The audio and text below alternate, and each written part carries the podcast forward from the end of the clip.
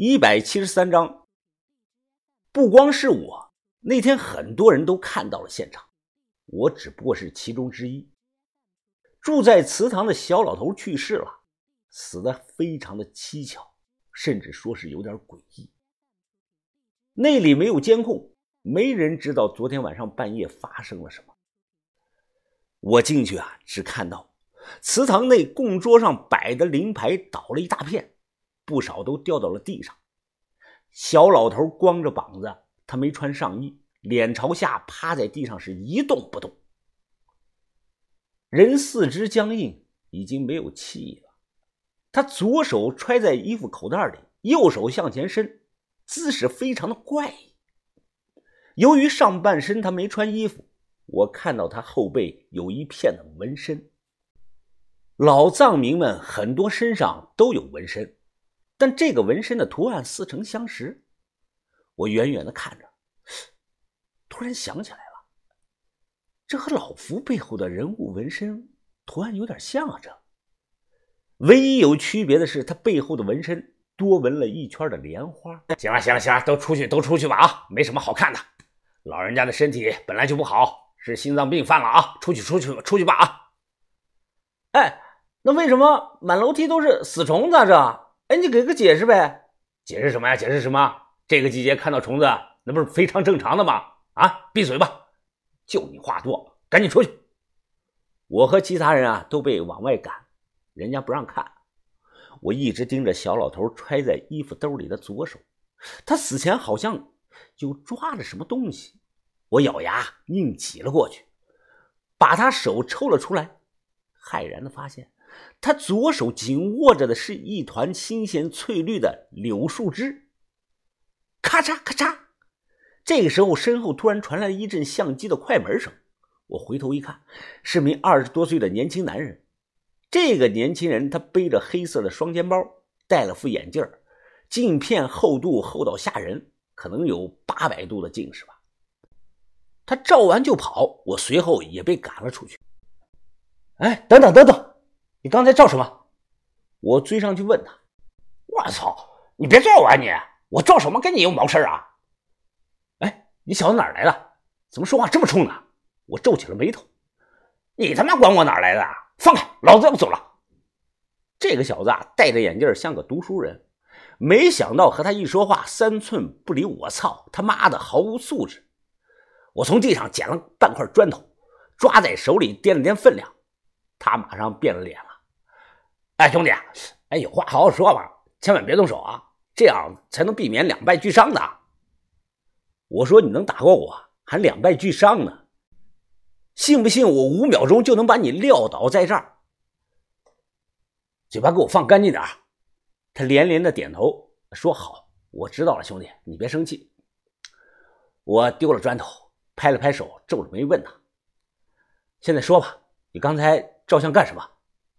他左右看了看，压低了声音：哎呀，研究啊，兄弟，我有大发现啊，这里人多眼杂的，不方便说话，咱们换个地方谈。和他走到村里小卖部的门口，我俩在这聊上了。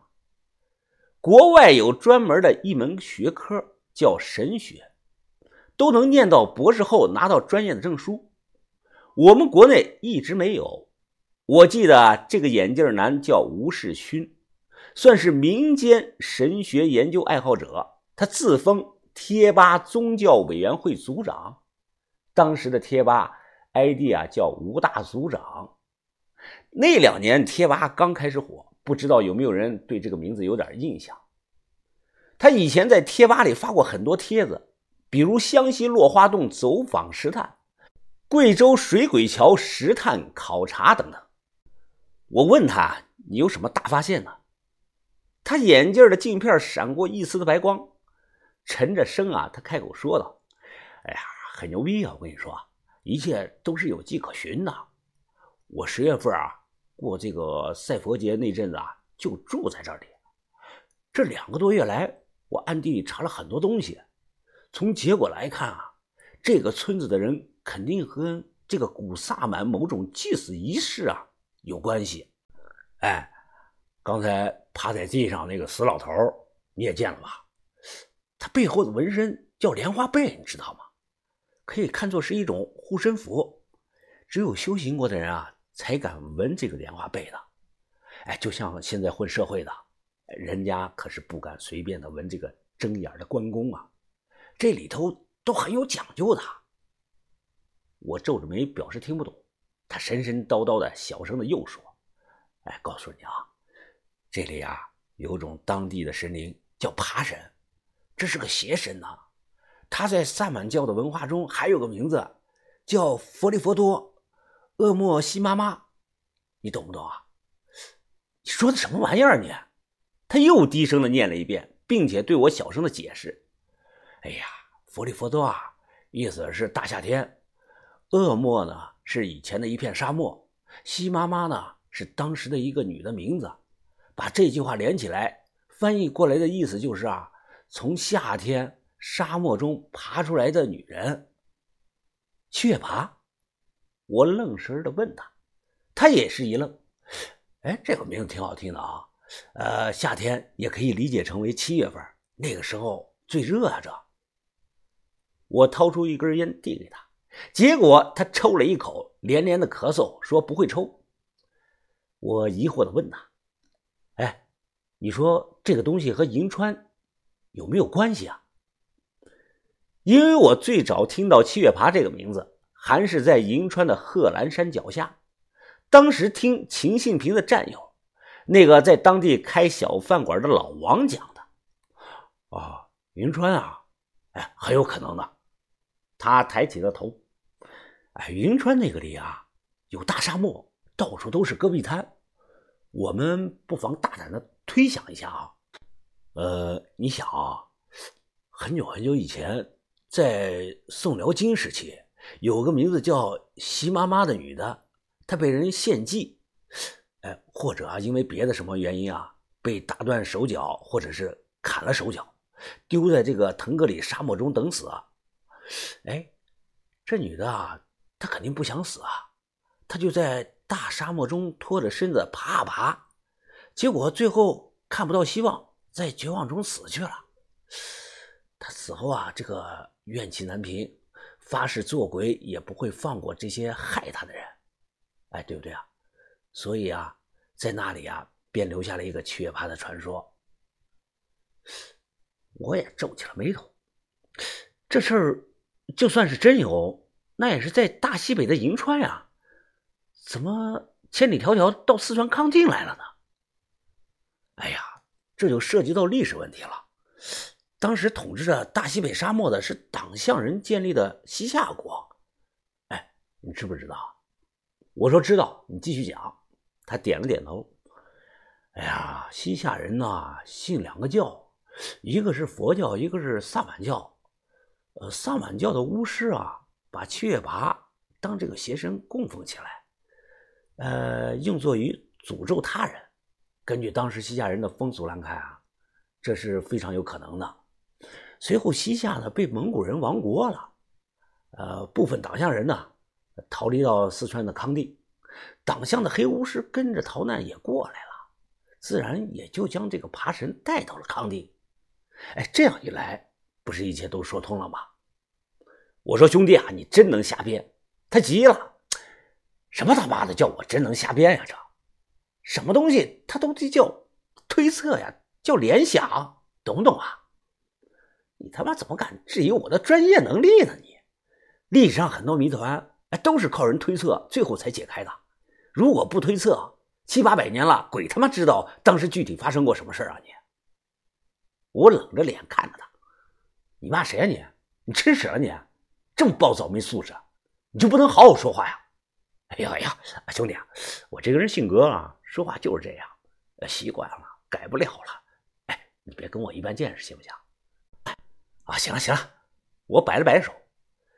既然你说的这么专业，有些事我也想跟你问个明白。